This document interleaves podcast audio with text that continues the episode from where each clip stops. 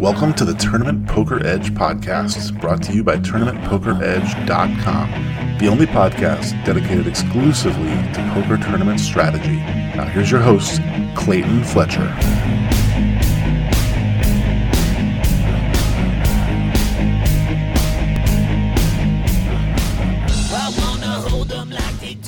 Hello, once again, everybody, and welcome to the Tournament Poker Edge podcast. I'm your host, Clayton Fletcher, here in New York City, where I finally did it.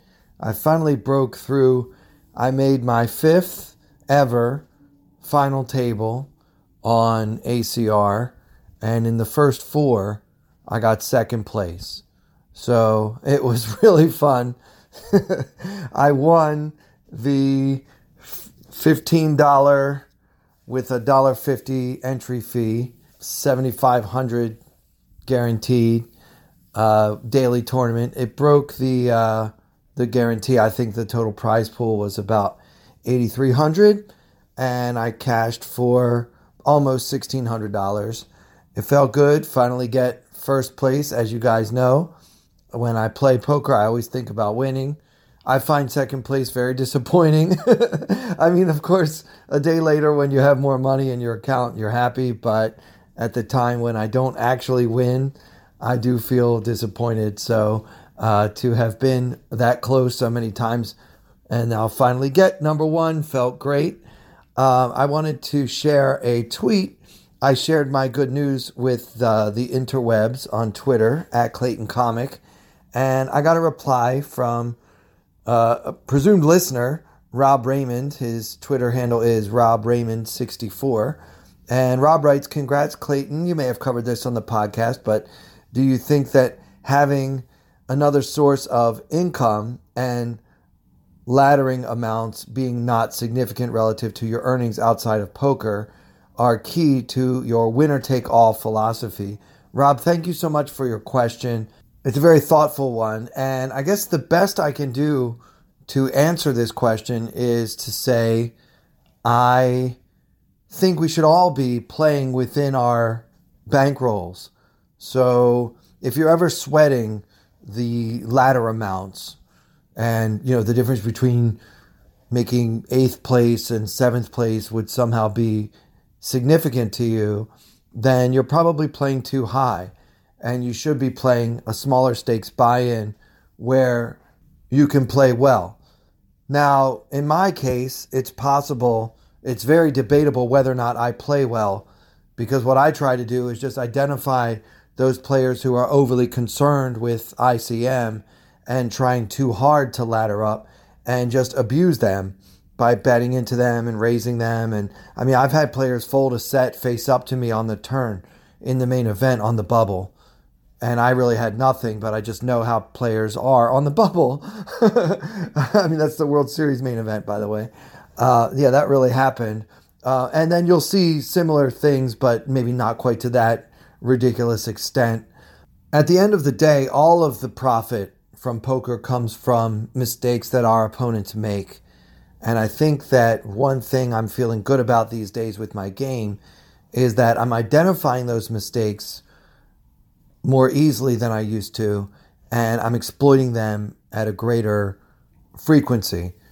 And so, one thing you'll see on ACR is everybody plays kind of wild and loose before the re entry period ends. And as we've seen many times, that period can be very long in some of these tournaments. And so, some players with seemingly unlimited bankrolls will go crazy and put you to the test on pretty much every pot. But then I find that on the bubble, and once we get into the substantial money, anything more than maybe 15 times the buy in, whatever the buy in happens to be, I've noticed players folding too much. And I think it's because many people have a misunderstanding about what ICM is and how you're supposed to apply it to the principles of playing tournament poker. And it's also entirely possible, maybe even likely, that I also misapply those principles because I generally throw them out the window. Now, don't get me wrong, guys. If I'm at seven, if if I'm third in chips with seven players left at the final table, and there's a player with like half a big blind, I'm not going to do anything stupid and go broke before that guy. But I think some of the less extreme examples are the ones that I don't pay as much attention to as my opponents, and therefore I am able to cause them to make more folding mistakes. Now, maybe the luxury of having the bankroll and also having other income, although these days I don't have much other income as comedy is essentially shut down. Uh, I think that that might help me to make those decisions and to play well. But honestly, it's just my natural instincts. I have always played in an exploitative way. So if I think my opponents are prone to certain mistakes, I try to give them as many opportunities as possible to make those exact mistakes. And I've only recently been able to figure out how I can apply this philosophy to the online game where so many players are using HUDs, and we'll get to all that later. But uh, I want to thank you guys for all the tweets and all the love, uh, sharing in my joy of finally winning my first quote unquote title on ACR. So, before we get into a few of the hands that I played in this tournament, I'm going to let you guys know about tournamentpokeredge.com, which is the greatest training website known to man. You can learn from some of the best players and teachers and coaches in the business, talking about Andrew Brokos, the Assassinato, Alex Fitzgerald, Collin Moshman, and so many more. Over 1,000 videos, an entire curriculum called TPE University, and access to our forums, all for as little as $25 a month with an annual subscription. You guys got to do it. Now is the time. You're home on lockdown. Go ahead and learn more from the best at tournamentpokeredge.com. All right, so one thing that I've been getting a feel for is the idea of using a HUD when I play. Even when I was a relatively serious online grinder, and I mean, I was playing three or four nights a week. Uh, we're talking 15, 20 years ago now, of course, in the early days of online poker, I guess. Um, I never really used a HUD. So this is really my first time tinkering with this thing. I got something called Hold'em Manager 3. Not a sponsor. Uh, I'm not endorsing them. I'm just, you know, that's the one that I ended up buying. I am learning about how I play. They have a st- they have any kind of stat you could ever possibly want to want to look at. You know, I know what my VPIP is. I know what my win percentage at showdown is. I think win percentage at showdown is a really important stat. So if yours is close to 100, that means that you're getting bluffed a lot. And from what I understand, if your win percentage at showdown is much lower than, say, 50%, that means that you're getting to the river too much and calling too much when you do. So I think you want to have a number right around 50% there. Now, again, I'm not the expert on this. I hope to get one of our pros on to talk about learning from your own HUD uh, as soon as possible. Now, the HUD will also keep track of my opponents, but I'm not really using it uh, in that way. I, I I trust my own eyes more. You know what I see a player doing. Just because your HUD stats say one thing, I know that different players play differently in different situations. And so I'm not just going to see, like, especially if it's a small sample, like if I have 50 or 100 hands on somebody, I'm not really going to try to glean any real strategy from that. So when I talk about reads I have on my opponent, believe me, those aren't his HUD stats. Those are uh, my observations about how that player uh, chooses to play his hands. Now, I don't like to play more than five or six tables at a time.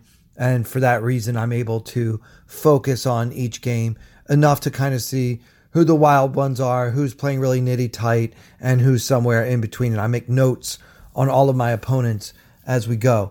The reason for that is that I haven't mastered playing like a GTO bot. And I know that if I could just sit down at my computer and be a perfect little GTO robot, I could certainly win in the online game or and crush any game really because that's the idea of GTO is you're unexploitable. Instead, I play more trying to find ways to exploit my opponents and also leaving myself open to exploitation in the process. So, let's get into a couple of hands here and you guys will see what I mean. Okay, this is pretty early in the tournament. Uh, blinds are 60 and 120. It might be like level three. I'm not really sure. This is a tournament where you start with 10,000 in chips and the blinds last, I believe, 12 minutes. So it's it starts with pretty low blinds and then the antes kick in. It feels a little bit more like a typical daily tournament at your local card room.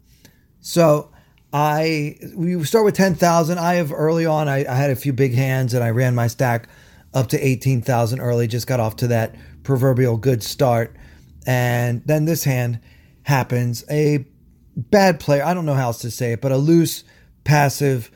It seems like a recreational player, I guess you could say. Limps in in third position. He's got 9,500 behind, so he calls 120. Uh, we're in the hijack with 9 8 of spades. Now, guys, you can do whatever you want here. If you want to fold this hand, and at many tables, I would probably fold this hand in the hijack. I, I don't know. A lot can go wrong, and we're unlikely to have position after the flop. So it's okay to just fold this hand, especially early on. You know, I have what is this 150 times the big blind in my stack already. So I'm I'm not in any, you know, there's no urgency. My M is 100. We're fine, okay? So instead I choose to call. You could also make a case for raising, like you want to isolate that bad player, put in a little raise, build a pot for in case you flop a big deceptive hand with 9-8 suited. That's totally fine. And I think calling is also fine. So whatever you want to do here, I decide to call this time. Sometimes I will raise, and at tougher tables, I would definitely fold this. Uh, the button raises, so the cutoff folds, and then the button makes it 625. So it was 120. He puts in a pretty big raise, and everybody folds to the limper. Now, I'm going to do whatever he does here unless he raises. So what I mean is if the limper folds, my pot odds will be something like 2.2 to 1. And, you know, being out of position, uh, the button's a pretty decent player. Not great, but he's pretty decent. You know, he's only got 8,000 chips behind. It's just not worth it to call with 9 8 suited here. But when the limper calls, now I'm pretty much priced in. Uh, I have a shot at both of these stacks now, and I'm getting 3.3 to 1 express pot odds right now. So I don't think you can fold. That would be really, really too tight for me. So I call and close the action, and the three of us see the flop. With 2200 in the pot, it comes Queen of Hearts, Seven of Hearts, Six of Spades. And remember, Hero holding 9 8 of Spades. So I have an open ended straight draw with a backdoor nine high flush draw. The limper checks to me, and I don't really want to bet here. I, I feel like betting here is just weird. I guess I could bet sometimes with this kind of draw if I'm also going to lead into him after one check when I have a set or a really strong hand just to balance. But because I'm never doing that, I think this is just an always check. Even if I flop the world on this, I'm just going to check and see what the original raiser wants to do. I don't mind if he wants to check and give me a free card because I do have a draw to the nuts. Um, I also don't mind if he makes a small bet because I can call a lot of those bets. So I check, and the original raiser bets 950 into the 2200 pot, and the limper folds. So now I'm the last one standing, and I'm getting 3.3 to 1 again, oddly. You know, we're open ended. We've got the backdoor flush draw. Um, we might even be able to win the pot with an eight or a nine. So I think this is a pretty trivial call. You could certainly check raise this. Uh, there's a strong case to be made for playing this hand aggressively. But one reason I didn't is because when this player on the button fires out that continuation bet, because he did it into two opponents rather than one, I give him a little more credit for a real hand. And also, I just don't think your check raises are getting a lot of folds on a flop like this because it's too easy for him to put me on a draw. I could have hearts. Remember, there are two hearts on the flop. I could have exactly what I have, 9 8. So I didn't go for the check raise here, but if you wanted to, I think that's totally fine. Anyway, I just call, and now the pot is 4,100, and the turn is the Jack of Clubs. Now, this is not the best card for me. The flop was Queen of Hearts, Seven of Hearts, Six of Spades, and now the Jack of Clubs on the turn. And the reason I really don't like this card is because there's still some chance my opponent is sitting there with Ace King. And if I make a straight with a 10 on the river, now it will be the bottom end of the straight. So uh, this Jack of Clubs is not a welcome sight. So I check again. You could lead here if you want to, maybe represent a big hand. Uh, it's totally fine. You could also control the sizing. Like if you think your opponent is likely to bet half the pot and you want to fire like a little less than half the pot to give yourself a better price since you're probably going to call. Uh, you you can do all those things. I just decided to check and see what my opponent wants to do. Now, guys, if he makes a really big bet here, I'm probably just going to get out of the hand. I don't know how many clean outs I had. My opponent could have ace king, which again nullifies my ten my tens as outs. Also, he could have hearts. So if he has a flush draw, I could make a straight with the card that gives him a flush. So I'm not too excited about my draw. I was a lot more excited about it on the flop. So I check, planning to fold if he makes a sizable bet and call if he makes a small one. Uh, instead, my opponent checks, and now I think his range is pretty well capped. I think he should have hands like pocket tens, maybe ace king, ace 10, those kind of hands a lot. The river is a six of clubs pairing the board for a final board of queen, seven, six, jack, six with two hearts. So now we reach the river with nine high. And the question becomes do we want to take a stab at this? We can pretty much guarantee that we can't win this hand unless we bet it. Again, that is not a reason to bet it, it's just a statement of fact.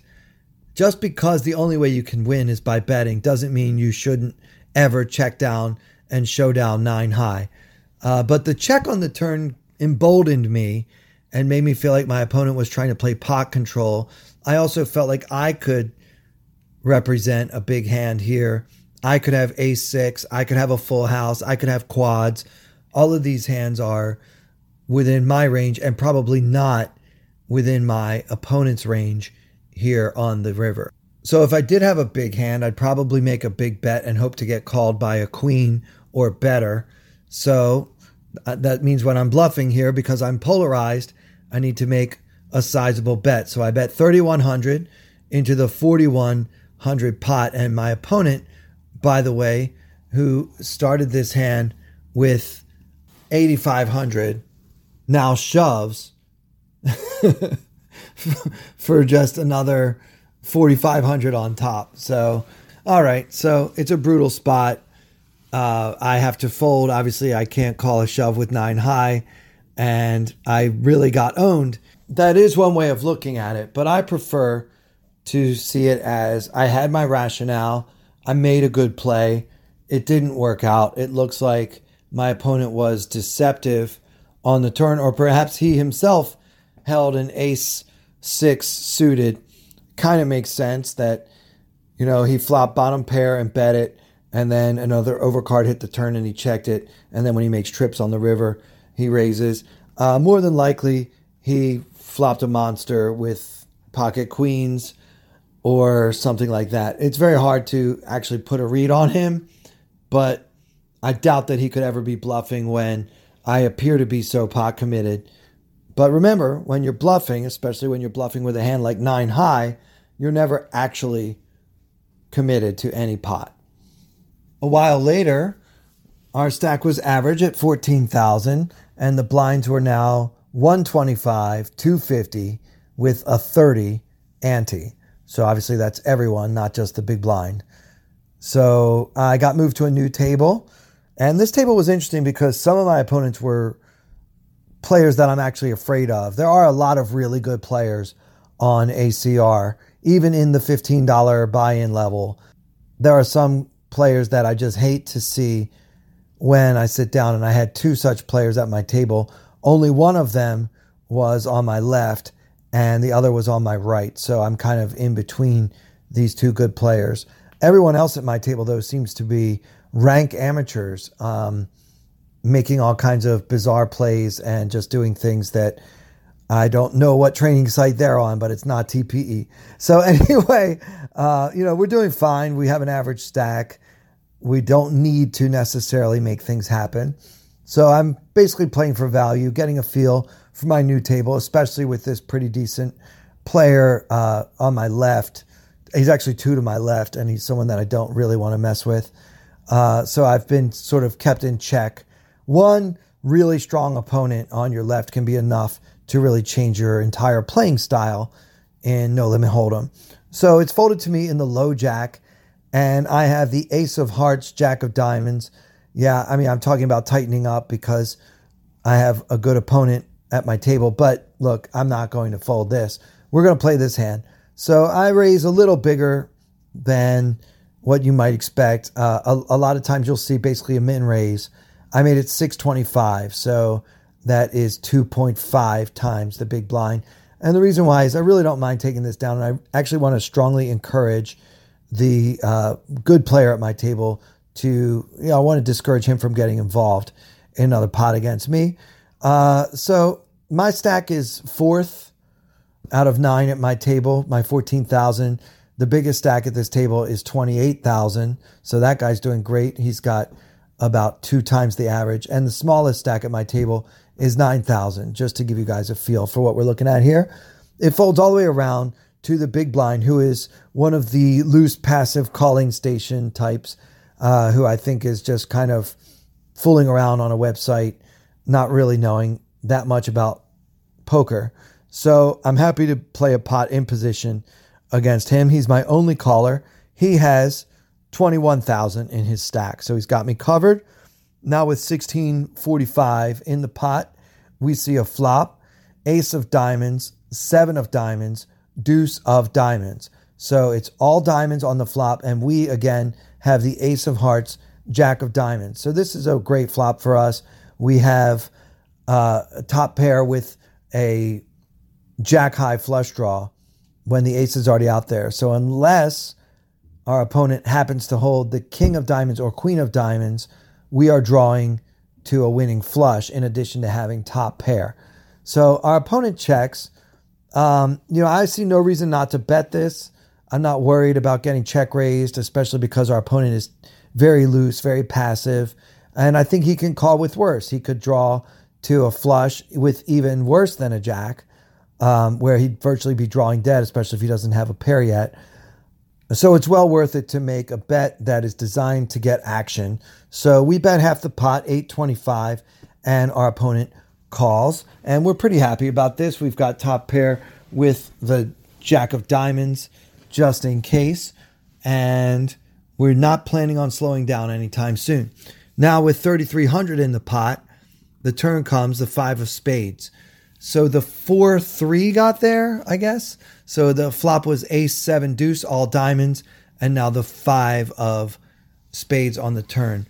Our opponent checks, and now I want to make a really large bet here. My reasoning is I'm not worried about a flopped flush. It is very unlikely that our opponent flopped a flush, particularly when we are holding the jack of diamonds. Hands like queen jack of diamonds, king jack of diamonds, jack 10 of diamonds may have all called pre flop, but he can't have any of those hands because we have the jack of diamonds. So I'm really not worried about a flush. Of course, if things start getting hot and heavy, I'm going to slow down. But for now, I am betting for value, trying to get called by a worse ace. So I bet 2500 into the 3300 pot and my opponent used his time bank for a while before calling. Now, when you see this, it sometimes will mean that a player has a monster, right? He's trying to trick me into thinking he has a tough decision, but he's actually sitting there with the king queen of diamonds. He's got he flopped the nuts, and now he's just trying to milk me by tricking me. I don't think this is that kind of player. He doesn't strike me as being that sophisticated. I don't think that it would occur to him to time down with a monster. I believe he really does have a decision here, and he makes the call. So now the pot has been inflated with 8,300 in the middle. The river is the king of clubs for a final board of ace of diamonds, seven of diamonds, deuce of diamonds, five of spades, king of clubs. So, unless he already had a flush, he didn't get one. And he checks to me once more.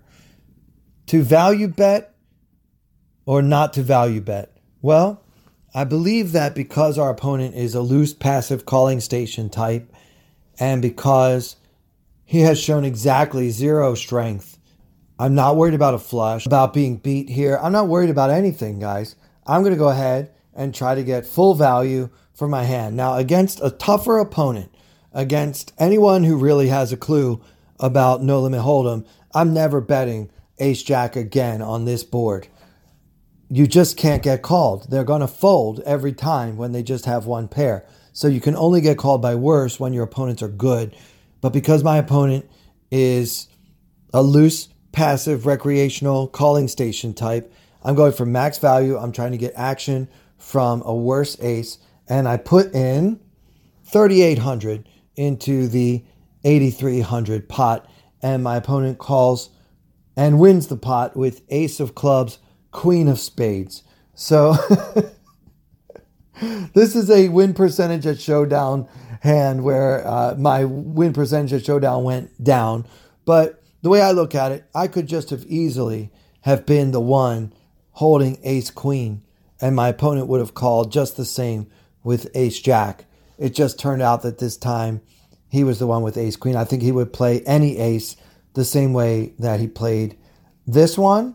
And unfortunately, I ended up taking myself to Value Town. Notice our opponent did not make a flush, did not have a flush draw, and basically just hung on for dear life, which means that value betting to get called by such a hand is a correct strategy, even though this time it cost me quite a few chips.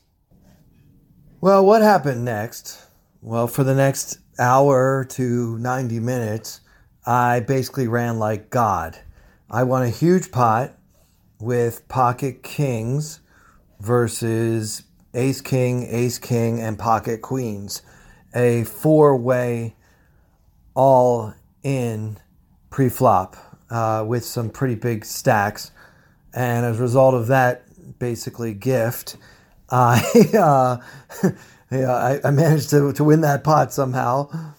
Ace kings versus ace king, ace king and queens uh, won the best hand won, and then I just had this enormous chip lead, which I continued to use to value bet relentlessly against players that I perceived as being likely to call.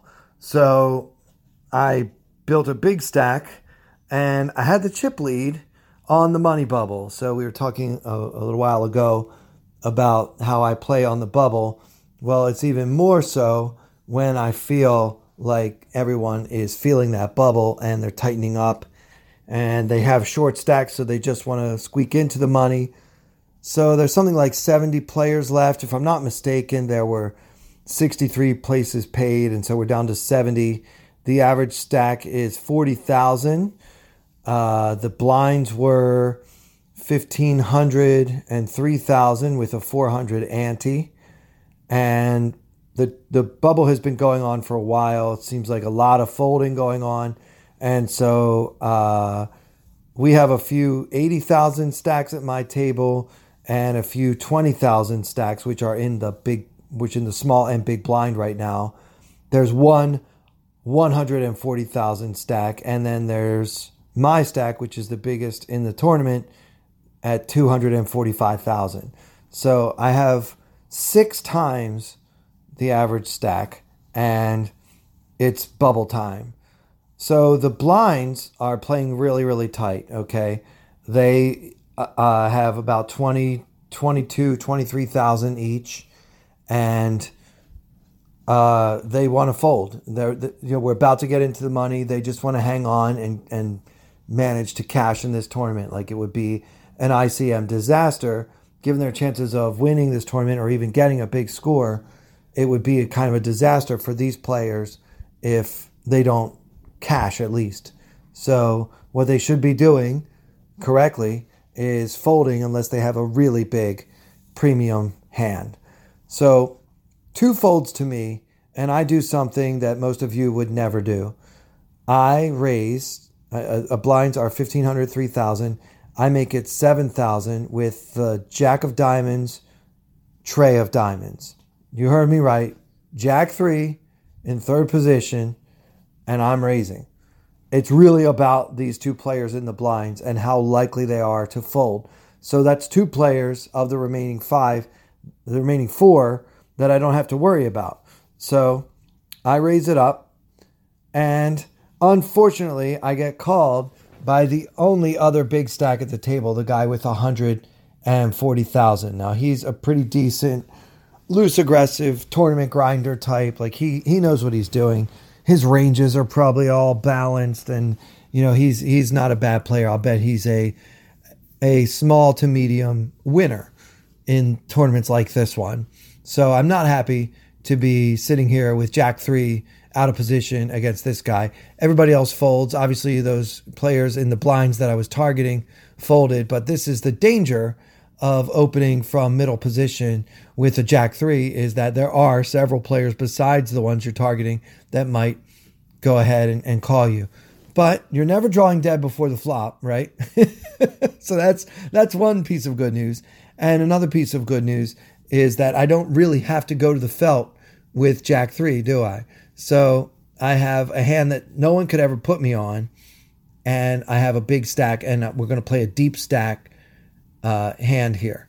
So there's 22,000 in the pot. My opponent has about 135,000 behind, so we're pretty deep. The flop comes ace of diamonds, nine of spades, trey of hearts. So hero with jack three of diamonds has bottom pair and a backdoor jack high flush draw. So I'm out of position, first to act. I think obviously this is a great flop for my range. I should have a lot of ace X type hands, ace jack, ace 10. Uh, should all be in my range. I probably you know wouldn't be perceived to have much worse than ace 10, but if I'm going to have jack 3, I'm probably going to have any ace, but they don't necessarily know that. Um, this is a bubble specific decision that I've made here.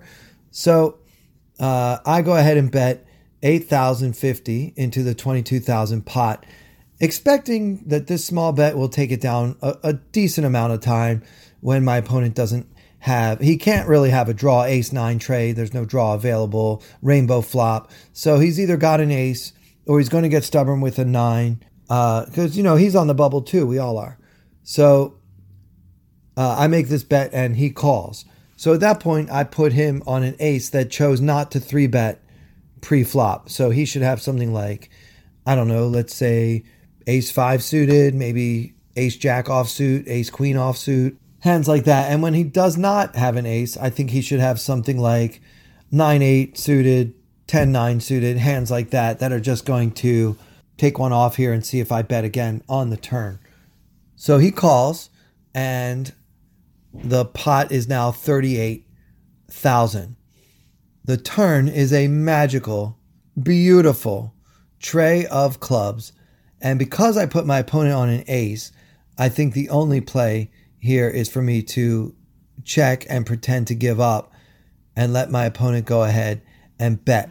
Now, the reason why I don't want to bet again is because he might not have an ace, and I don't want to bet and lose him when he has a nine. But if he has something like 9 8, 10 9, those type of hands, might feel like they should bet when I check the turn, and then I can trap them for one more bet.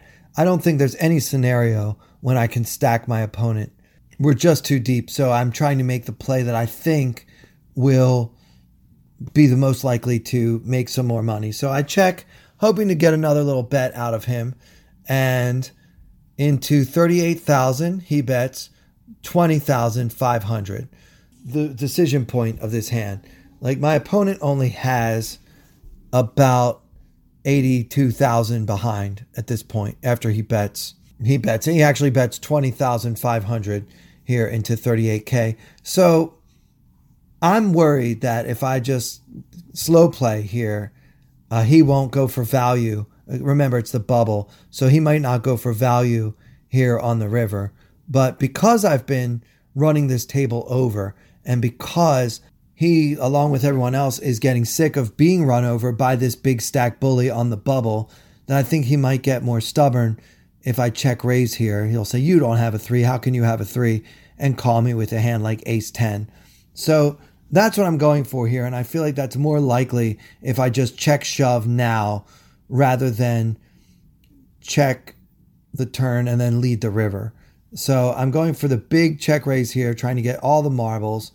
And uh, it doesn't make sense. My hand makes no sense. And what's fun about playing a hand that you should never have, having that hand and having it turn into something that no one could ever possibly put you on. Uh, that's kind of the fun of playing these bubbles. And I live for these bubbles. This is where I make most of the money that I make in tournaments is on the bubble.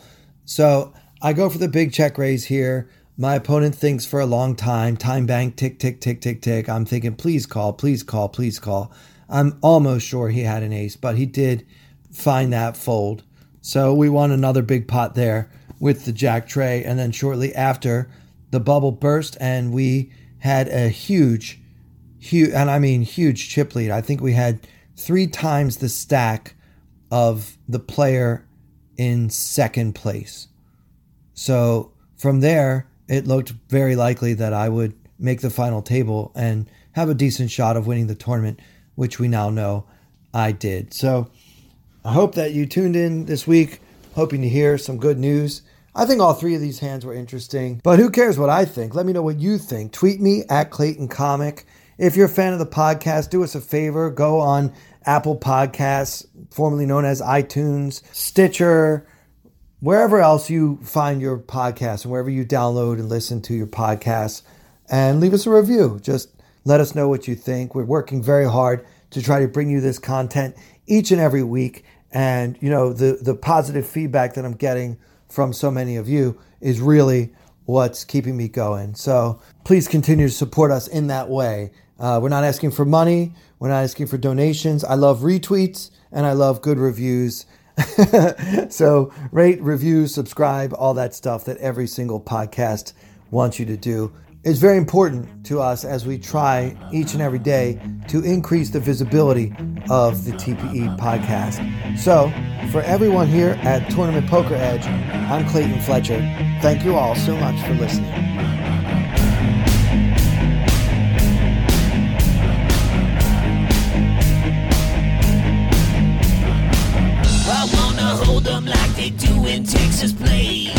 Fold them, let them hit me, raise it, baby, stay with me. Luck and intuition, play the cards with babes to start. And after she's been hooked, I'll play the one that's on her heart.